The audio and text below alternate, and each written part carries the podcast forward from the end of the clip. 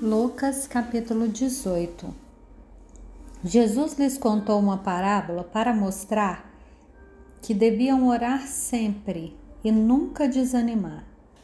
Em certa cidade havia um juiz que não temia a Deus, nem respeitava ninguém. Havia também naquela mesma cidade uma viúva que sempre o procurava, dizendo: Julgue a minha causa contra o meu adversário. Por algum tempo ele não a quis atender, mas depois pensou assim: é bem verdade que eu não temo a Deus nem respeito ninguém.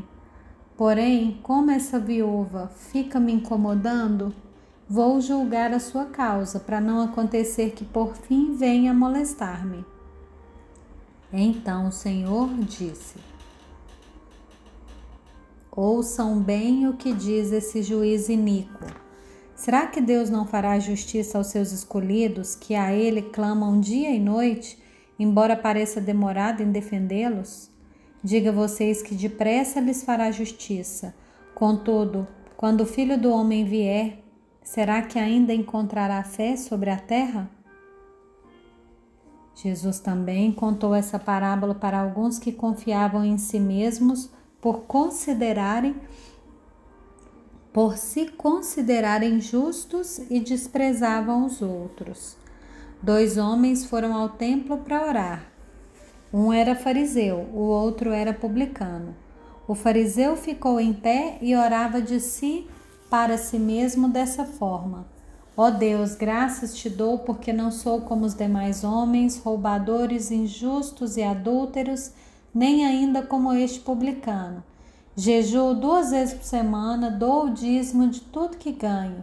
O publicano, estando em pé, longe, nem mesmo ousava levantar os olhos para o céu, mas batia no peito, dizendo: Ó oh Deus, tem pena de mim, que sou pecador. Digo a vocês que este desceu justificado para sua casa, e não aquele, porque todo o que se exalta será humilhado mas o que se humilha será exaltado. Traziam também as crianças a Jesus para que ele as abençoasse. Mas os discípulos, ao verem isso, os repreendiam.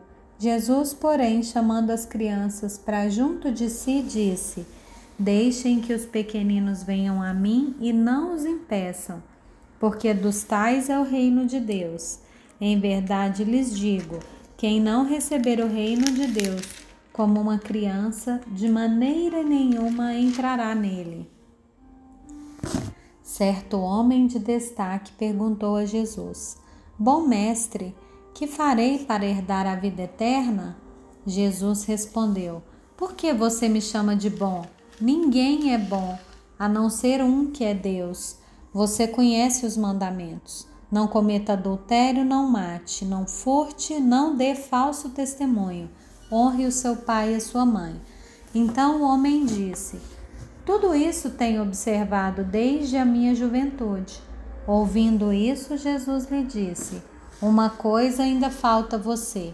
Venda tudo o que tem, dê o dinheiro aos pobres e você terá um tesouro nos céus.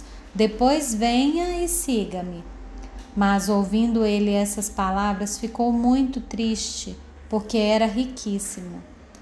E Jesus, vendo-o assim triste, disse: Como é difícil para os que têm riquezas entrar no reino de Deus, porque é mais fácil um camelo passar pelo fundo de uma agulha do que um rico entrar no reino de Deus. Os que ouviram isso perguntaram: Sendo assim, quem pode ser salvo? Mas Jesus respondeu: O que é impossível para o ser humano é possível para Deus.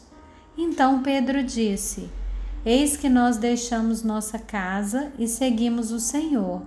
Jesus lhes respondeu: Em verdade lhes digo que não há ninguém que tenha deixado casa, mulher, irmãos, pais ou filhos por causa do reino de Deus que não receba no presente muitas vezes mais, e no mundo por vir receberá a vida eterna.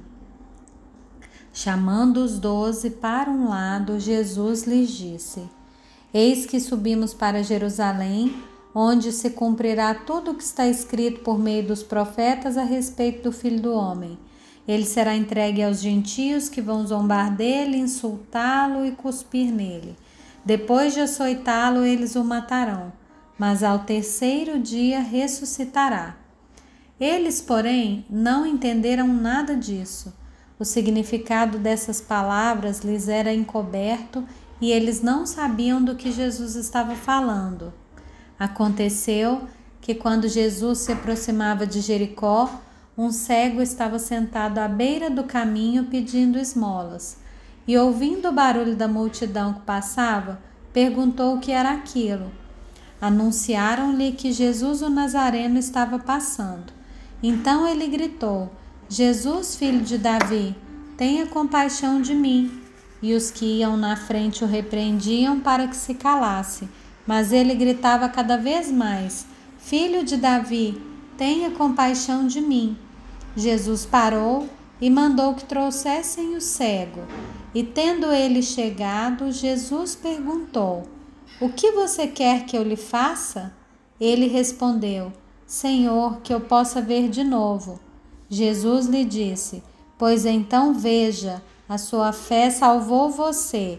Imediatamente ele passou a ver de novo e seguia Jesus, glorificando a Deus. Também todo o povo, vendo isso, dava louvores a Deus.